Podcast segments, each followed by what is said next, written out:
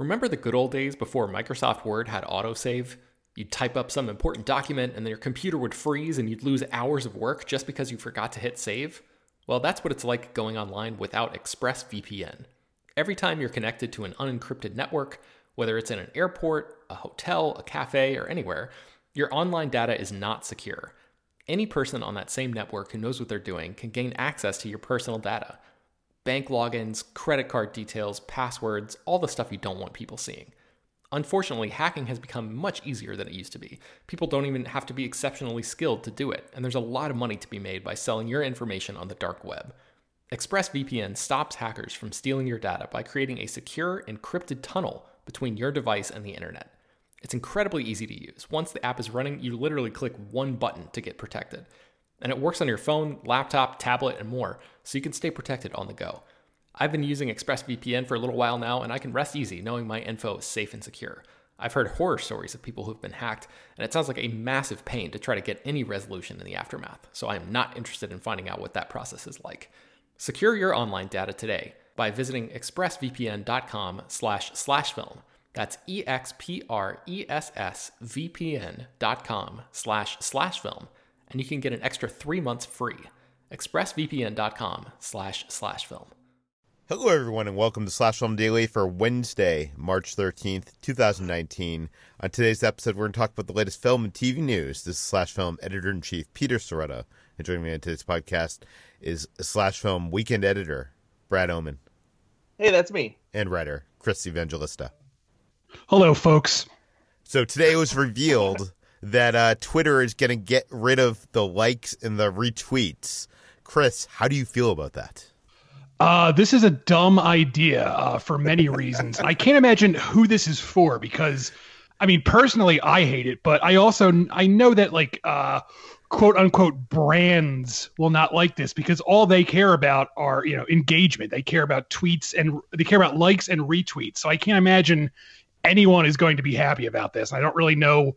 It just sounds like Twitter is trying yeah. to turn into Instagram, which is just stupid because we already have Instagram. Wait, but doesn't Instagram have likes? They do, but it, you know the the rest of these changes they they clearly point out that Twitter is focusing more on like the camera and photos because they they basically just want to be Instagram. I think they're going to have like filters like Instagram has, like you know, which is yeah. also what Snapchat has. It's it's it's a it's a it's shit basically. yeah. Uh, Brad, any insight on this? I know I know this isn't a movie topic, but I, I just read about this before we started recording, and I thought this was just such a horrible idea. Yeah, I mean, I hate it too because uh, I I also like the self gratification of seeing how, many, how many likes and retweets I get, uh, especially if something goes, you know, quote unquote viral because uh, you know it's been retweeted a bunch of times uh, by somebody. Usually when yeah. when Peter ends up retweeting something that we did through but, the slash but, account. But I do think like we will see those numbers. Like the person posting will see these numbers, but other people won't see these numbers. Yeah, I want other people to see how cool I am too. That's what social media is about. Look at how cool I am. Exactly. Yeah. Like who? Ca- I don't. I don't need self satisfaction. I need everyone else to know how amazing I am and how beloved I am and then you get self satisfaction from that. Exactly. I know. The, ne- the, the, next thing Twitter's going to do is remove uh, follower numbers so that people can't see how popular you are. Don't give them any ideas because they'll do that now. Okay, uh, let's talk about a story that broke yesterday. Yesterday, I was uh, away on a set visit, uh, but I had an exclusive on the site, and this is an exclusive about a new Marvel Studios project uh, they are developing with Disney Plus, the streaming service.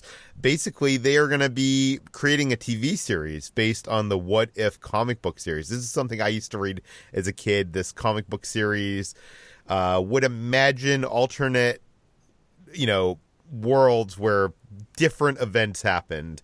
Um, you know, they would use it to have to tell literally impossible stories like uh, what if the x-men had died on their first mission? Or uh, there would be like you know fan service to solve, solve like nerd arguments. So like what if venom possessed the punisher?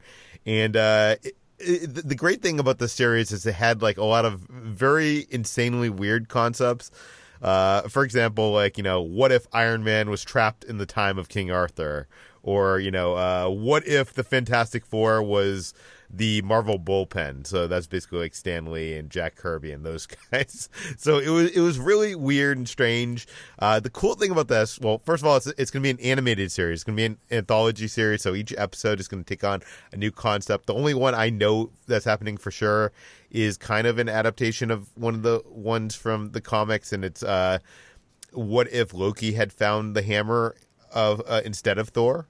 So um, so it'll it'll give you alternate realities. They're gonna. I, I think the plan is to have the actors who play these roles come in and voice the characters. Uh, so have Tom Hiddleston voice Loki, um, and you know, obviously, uh, you know, an animated film coming in and doing voice work. You know, you can come in for a day, a few hours, and get that done. So I, there's not much time commitment there. So that that's why I think they're how they're going to accomplish that. Uh, but the the cool thing here is I think it's going to be playing with the MCU, the Marvel Cinematic Universe. So it's going to take events that we have seen over these ten years of movies and present them in different ways. I don't know of any of the episodes that are in development other than the Loki one, but uh, you know, what if uh, what if the other half of the Marvel universe disappeared or were dusted? in Infinity War. Do you know what I mean? Like, I feel like we're gonna get like things like that. Uh, so, Brad, I wanted to hear what your thought your thoughts on this. Do you think this is a cool idea? Is this stupid? Do you do you have any interest, or it's just this is an animated series and it's not in continuity, so you you don't care? No, I think this is a very cool idea because um, I really enjoy the just the sheer concept of what if comics, taking these wild ideas that you would never really be able to pull off within the the Marvel Comics universe or the Marvel Cinematic Universe simply because it would upset the order of the story arcs that they have going on. So it allows you to explore these cool ideas as if you were playing, you know, with these characters in, in your own sandbox. And I think doing it as an animated series allows them a lot more freedom to create something that is really stylish and cool and it really taps into the potential and the limitless possibilities of what if stories. Um, not unlike, you know, something wildly new, uh, bold, and innovative like Spider-Man into the Spider-Verse did. You know, that was something that you probably could never really pull off in live action form. So taking these stories, putting them in animation, um, I think is is a really good idea. I think there's a lot of potential here for something that that's really fun, especially since a lot of these are just you know one-off stories that don't have huge ramifications that you have to worry about impacting you know the rest of uh, a certain series or characters or anything like that. Yeah, there's a lot of creativity to explore there. Chris, I know you were kind of getting tired of the Marvel movies. You're you're feeling the superhero fatigue, even though you loved um, you know, Spider-Man into the Spider-Verse, uh, which is an animated uh, film. Does this interest you at all? Yeah, this sounds cool. I, I was a fan of the uh, the What If comics. I remember I had one when I was younger. It was called What If the Punisher Killed Spider Man? And the whole comic was literally like the Punisher kills Spider Man, and like the entire Marvel universe then turns on the Punisher and tries to kill him because they all love Spider Man. And I, I, I love that, you know, that opportunity. I, and, you know, DC has their own sort of version with this, with the Elseworlds thing, where, you know, it's like, what if Batman fought Jack the Ripper? And I, I just like that sort of thing where they take established stuff and do like really weird far out stuff with it and uh, so yeah this is actually a really cool idea yeah I, I remember there was a comic book that was like what if the avengers had no one to fight so it imagined a future where they had defeated all the you know the bad supervillains and they had to actually like find a normal way in society because there was nothing for them to do. Um, so it has all kind of crazy things like that. I'm wondering how crazy it's going to get on disney plus. Like do you think they'll do like you know what if uh you know so you know one of our big beloved superheroes gets killed? Like is that i feel like they're gonna go fam- more family friend friendly yeah i don't know. I mean like dc has been making animated movies that are like rated r like they did the, the killing joke rated r movie but i don't know what they're gonna do with this. They might not just because it's disney and but i guess we'll see. Yeah. Well, I've heard Kevin Feige is overseeing this, so uh, I'm very excited, and I'm sure we'll hear more about this either at, in April during that meeting where they're going to show off all the Disney Plus stuff, or at Comic Con in July. So uh, look forward to that. Uh, when I was uh, while I was away yesterday, uh, there was a big article talking about Sony's plans for the next seven years of Spider-Man movies, TV shows, and uh, I guess media media crossing like universes. Chris, what do we know? Yeah, every everything is coming up Sony now. You know, there was this period where it seemed like Sony didn't know what the hell they were doing, and you know they they struck a deal with Marvel to bring Spider-Man into the MCU. But after Venom and after Into the Spider Verse, uh, they're feeling a lot more confident about their you know their Spider-Man characters, and uh, now that you know they have they have hundreds and hundreds of of they have actually 900 Spider-Man adjacent characters to deal with now that they own the rights to, and after by the way, that, uh, that that is the scariest part of this article is the quote that said I think it was from one of the Sony executives that said that they were exploring possible movies and TV shows based on all 900 of the Spider-Man adjacent cu- characters that they have rights to. That's right. So who knows? So yeah, so this deal um uh basically Sony has it planned out for the next 7 years where they're planning both films and TV shows. Um of course we already know there's going to be a Venom 2 and we already know they're making Morbius right now with Jared Leto, but you know, they're they're all in on on going all out on their their Spider-Man universe or as they're calling it Sony's universe of Marvel characters, which is very clunky and they probably should have workshopped that title a little better. Um, and there's a slight irony to this because this is what Sony has been trying to do all along. You know, their whole plan when they rebooted Spider-Man with uh, the Amazing Spider-Man and the Amazing Spider-Man 2 was to start this Spider-Man universe. You know, they had planned the Sinister Six movie, and that was actually set up at the end of the Amazing Spider-Man 2. But the problem was those films weren't that big. I mean, the first Amazing Spider-Man did well, but the second one uh, did not do as well at the box office, and, and critics really didn't like it.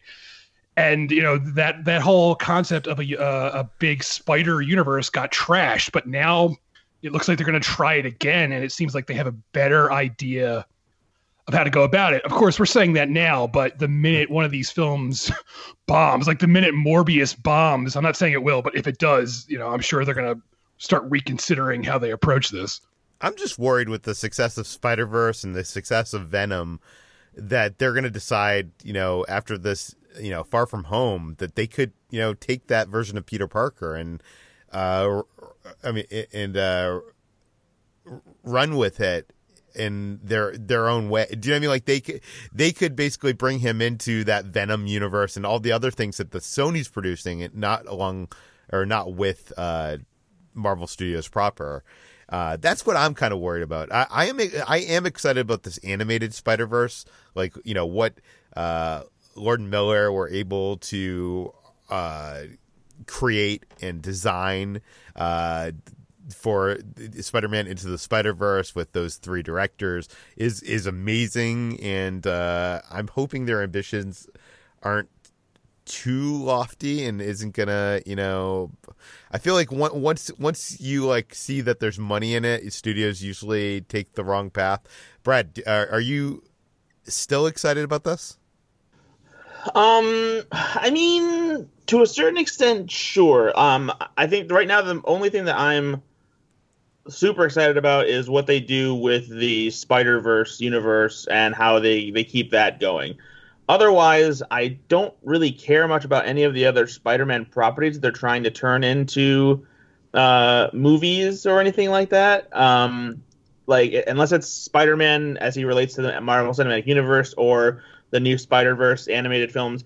I just I'm not interested in any of the other characters. It's going to take a lot of convincing for me uh, to get there, and that's totally fine because there was a time when we were all like, "Do we really need an animated Spider-Man movie?" Uh, and look at where we are now. Yeah. So I'm I'm very happy to be convinced that these movies are something that are uh, you know worth paying attention to and seeing. But something like Morbius, like honestly, I could take it or leave it. But if it turns out to be good, then I'll be the first one to you know say that I'm I'm happy and pleased with it. Yeah, I, I think we're all kind of on the same page here. Um, let's move on to Captain Marvel. Um, I guess this is a spoiler for Captain Marvel. Uh, but originally, I mean, it has a post-credit sequence that, uh, yeah. So if you have not seen Captain Marvel, maybe skip ahead a little bit here. Uh, it, it, has a post-credit se- uh, sequence that kind of like leads into Endgame, and we don't really have to talk about that too much here. But uh, originally, they had a different post-credit scene. Brad, what do we know? Yes, this we do have to touch a little bit about spoilers because this post-credit scene does give us an idea of what happens to a certain character at the end of Captain Marvel. Um, and the the post-credit scene, one of the early ideas for it, uh, w- would have focused on Jude Law's character, Yon-Rogg.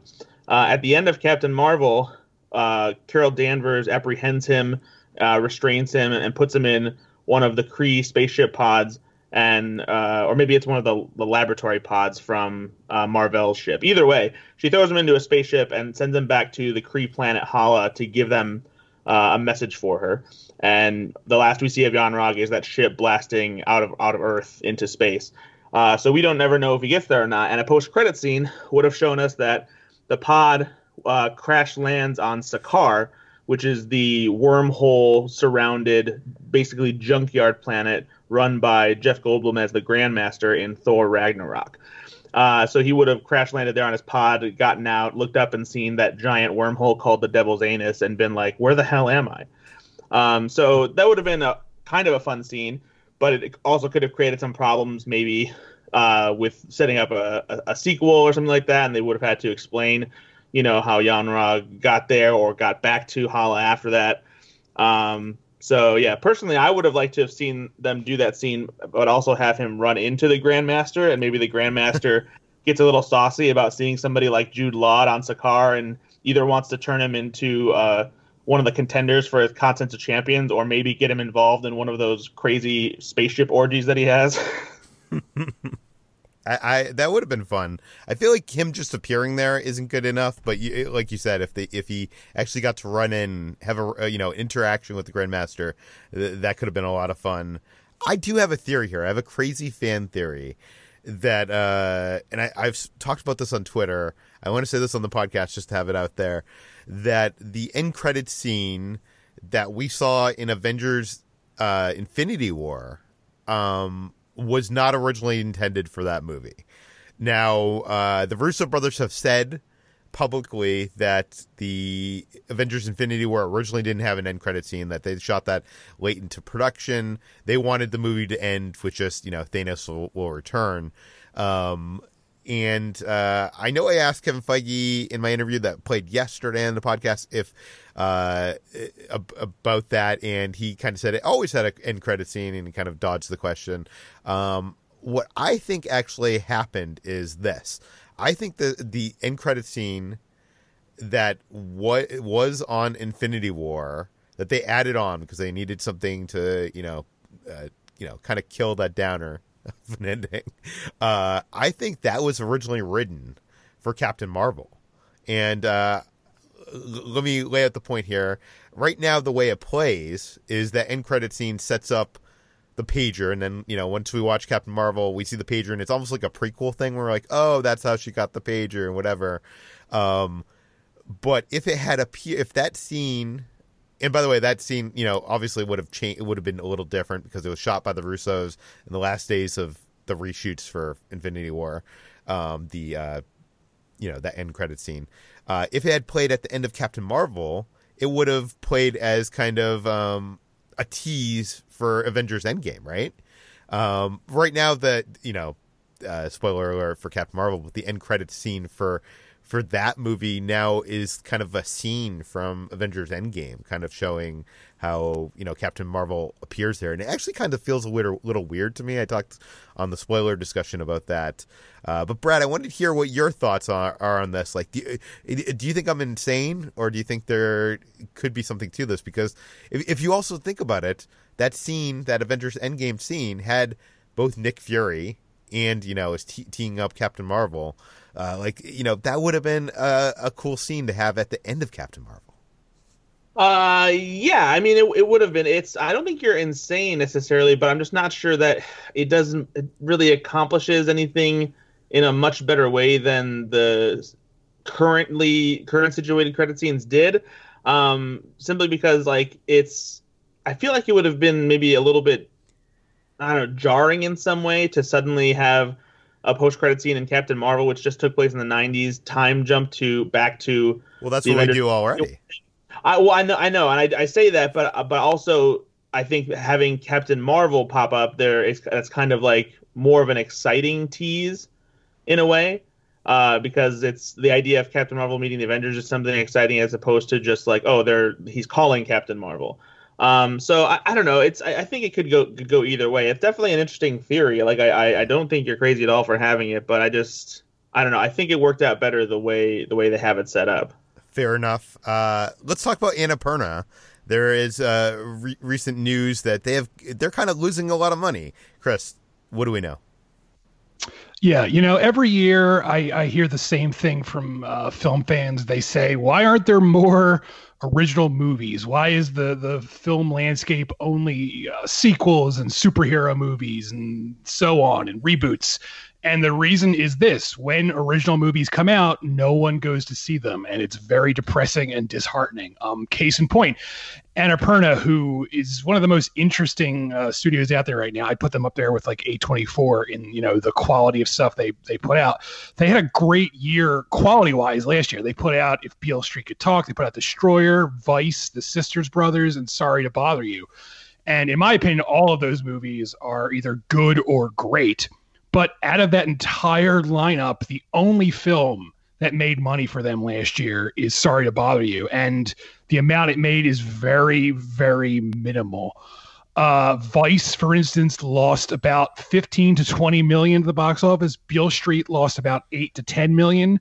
Destroyer lost 7 million. And uh, the biggest flop of them all was the Sisters Brothers, which for some reason cost 38 million to make, which seems a bit ridiculous because it's, it's, a kind of a small movie, but it, it barely made 1 million at the box office. So uh, it's it's it's really disheartening, as I said, because these movies are really good. These are original movies. They're movies for adults, but no one is checking them out. I don't know if it's just people aren't interested or if Annapurna's marketing team isn't that good. Like Beale Street Could Talk should have been, uh, you know, a, a, big hit in my opinion. Uh, Vice also should have been a big hit. You know that, you know, even though that's probably the, the most critically derided of all the films, that probably should have done well at the box office. It had a big cast. It had this big push for you know the Oscars, but I, I don't know what's going on here. But Annapurna is uh, sort of in trouble, and I'm hoping they work it out because, like I said, they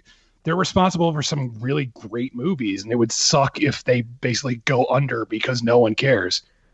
It would. Um, they do make great movies. I do kind of wonder. You know, I know you're painting it as original pictures versus you know big superhero films, but I, I, I do feel like a lot of what Annapurna produces is kind of outside of the norm. It's not just like an original thing, but it it pushes your yeah. beliefs and do you know what I mean? Like there, and it's very hard to market. Like, how do you market? Yeah. Even sorry to bother you, which is the one success there. Like, I would think that would make the least because, like, how do you market that other than oh, it has Tessa Thompson? Yeah, you know, and it, you know, I say this in the in the story too that you know, I I never thought any of these movies would be, you know, blockbusters to begin with. These movies aren't you know, these don't sound like they're going to be big hits, but the fact that they're such big flops is, yeah. I think, like y- you would think they would at least break even, and they're not even doing that. So I don't know if it's a matter of just they're they're spending too much on the budgets or or what, but there's some some sort of disconnect going on. I do feel like there's an opportunity here. Like, I feel like Fox Searchlight used to be the company that would make these small film original films that were very accessible to the masses and i don't feel like they're doing that as much anymore they're kind of chasing uh, award and critical acclaim i i feel like there's an opportunity here for annapurna to kind of pick up that mantle and like i feel like they just need to make more accessible original films? Like, is that is that bad for me to say, Chris? Uh, I mean, I, I know what you're saying. I think that the answer is to balance it out, where they make accessible films, but they also are still willing to take risks with Yeah. weirder stuff. Like I, there needs to be sort of you know, a give and take there. Yeah. I also I also think Fox Searchlight, uh, for whatever reason, I don't necessarily know how, but they they seem like they marketed their movies a little bit better. And Annapurna, they definitely know how to give the right vibe for their movies and sell what the movie really is. But I feel like maybe they're not pushing it to the right people or pushing it enough, or maybe they just don't have the budget to spend uh, on marketing the movie as much. Because if there's if that's I think that's one of the reasons Fox Searchlight did so well with those kinds of movies is because they they knew exactly how to push them and get people into theaters to see them. Guys, we, I have to stop this. We have some breaking news. It was just reported by Deadline that Shang-Chi, the Marvel Studios film, has found a director in Destin Daniel Cretton. Uh, he is the filmmaker who did the acclaimed film Short Term 12 that played at Sundance uh, years ago, starred Brie Larson, am- among many others. Um, he also did a film called uh, I Am Not a Hipster that played at Sundance, which I liked in 2012. And uh, he is signed on to play this in the this Marvel Studios film, which sounds like this is probably going to be happening way sooner than I expected. Uh, Brad, what do we know about Shang Chi? We honestly don't know a lot about him. Um, he's very skilled in martial arts. He's like one of the best, you know, uh, empty-handed fighters. Uh, he's been able to defeat several superhuman characters uh, in the Marvel Comics universe, and apparently, at some point, he's exposed to uh, some kind of radioactive material that allows him to create duplicates of himself, um, which is probably one of the cooler superhero things about him. Um, otherwise, you know, this is uh, def- probably the most obscure character that Marvel will be attempting to turn into uh, a movie. But at the same time, since this is uh, you know an, an Asian superhero, we could be looking at something here that fits more along the lines of a Black Panther, where we're introducing a diverse superhero. We're diving into uncharted territory as far as depicting uh, a culture that we haven't really seen prominently in the Marvel Cinematic Universe. So this is something that could be very cool for Marvel, and it could, you know, give a character like this the spotlight, you know, that um, a a, non-white superhero character deserves. Um, you know, I was a big fan of Short Term 12, and that film kind of like launched the careers. I mean, I don't want to say launched because these people did have careers before then, but like everybody in that film now has like big careers. Brie Larson is in Captain Marvel. Rami Malek won an Oscar, uh, and this was before you know Mr. Robot. Like Keith Stanfield, uh, you know, huge. Uh, who else was in that? John Gallagher. This was before he kind of uh, his uh, rise. Um, so, you know, that's a movie that you should go check out if you're, you know, just a fan of cinema. You should go check out Short Term Twelve. Uh, Chris, I'm wondering what you think of this because this is, uh, you know, this is the next in the line of Marvel tapping Sundance directors. You know, they they hired. Um, uh, what's his name for Spider-Man? Uh, John Watts. John Watts, yeah, off of his film Cop Car that played at Sundance. Uh, Ryan Boden and Anna Fleck, uh, you know, who obviously did a bunch of Sundance films for Captain Marvel. So, you know, they're they're, they're doing this guy. Like, w- w- what are your thoughts on uh, Shang Chi? Uh, I know absolutely nothing about this character. I had to look it up. All uh, based on Wikipedia. His one superpower is that he can create duplicates of himself. So I guess that's visually interesting. Um, I, I don't know. I don't want to instantly knock this because I don't know anything about it, and uh, you know it could turn out to be a great uh, original thing. I do think. What about the filmmaker, though? I mean, uh, you know, you've seen Short Term Twelve, right? No, I actually have not Oh, wow. seen that. Even though I always hear it's great, I just never gotten around to see it. That said, it's hard to get excited about these these great indie directors because they end up getting swallowed up by the Marvel machine. Like uh, Anna Boden and Ryan Fleck, they've made some really great indie movies. I didn't think their direction on Captain Marvel was even like that memorable. It was very point and shoot, and I just feel like they this happens a lot. It's very rare that an indie director breaks out within the world of Marvel. I think like Ryan Coogler is like the best Yeah. example. So uh, you know, but like I said, it's way too soon for me to judge this this early. So uh, you know, if it turns out to be a good movie, I'll like it. Brad, what are your thoughts? Um, yeah, I mean, I'm pretty much right right there with Chris too. It's I'm I'll be you know cautiously optimistic, uh, waiting for our first glimpse of uh, this movie. But like I said, I, I like the idea of you know Marvel expanding their roster to include a lot more diverse superheroes, especially when this is a superhero who uh, kind of has a, a very dated history when it comes to um, how you know Asian culture was used during his the character's prominence in like the 70s and 80s, re- relying on a lot of the familiar uh, archetypes and troubling depictions we've seen of Asian characters back then. A lot of, a lot of cliches and uh, borderline, you know, uh, racist depictions. Yeah. So I think if Marvel can, you know, take this character and turn it into something that can be a, a you know a source of pride, you know, for for Asians, a character that they can buy into and support and you know take inspiration from, then there there's a lot of potential here. Yeah, and it should be mentioned that this filmmaker was born in Hawaii, so he d- does have a little bit of that in his blood. Uh, he has worked. Uh, he produced uh, with Michael B. Jordan. He produced uh, that film. Uh, what, what it was called? Uh, Just Mercy, which I haven't seen.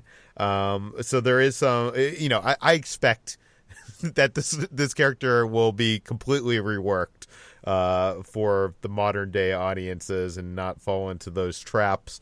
Um, but uh, you know, I'm excited, and it's interesting because I remember seeing uh, photos from the Captain Marvel premiere last week or two weeks ago, and he was there, and I just assumed that he was there because, you know, Brie Larson. Yeah. yeah. Uh, but apparently, you know, I'm sure a deal was in the works at that time already. Uh, I just want to cut in here. I just checked, and Short Term 12 is streaming on Amazon Prime. So if you like me have not seen it, check it out. And I think I'm I'm finally going yeah. to watch it now after all this this talk. Yeah, and, and that, that movie is kind of about uh, a bunch of people who are working at a group home for at-risk teenagers, and uh, this filmmaker based it um, after college. He worked uh, college or high school? After graduating from something he worked for a couple years as a staff person at one of these and he based a short film on that called short term 12 which played at sundance in 2008 and he came back to the festival five years later with that that film that I, I think got so much critical acclaim. So yeah check it out on you said amazon prime now? Uh yes yeah, streaming on amazon prime video. Okay so that brings us to the end of today's Slash Film Daily. You can find more of all of our work at slashfilm.com. You can find the stories we talked about on today's podcast linked in the show notes. This podcast, Slash Film Daily, is published every weekday on iTunes, Google, Overcast, Spotify, all the popular podcast apps. Please feel free to send your feedback, questions, comments, concerns to us at peter at slashfilm.com. And please go rate and review the podcast on iTunes. Tell your friends, spread the word, and we'll see you tomorrow. See, I, I have not read any of these Shang-Chi comics, and I don't really know much about the character. What I'm wondering is, like, reading these descriptions of the character, it sounds like there's kind of a lot of similarities to, like, Doctor Strange in that there's kind of some, you know, there's Asian influence of, like, this kind of, uh... Like, Do- Doctor Strange can also, like, replicate himself, too, right? Like, he did that in, um... Infinity War, and then Thanos was able to knock him out of it, so... I'm wondering, like, how do you make?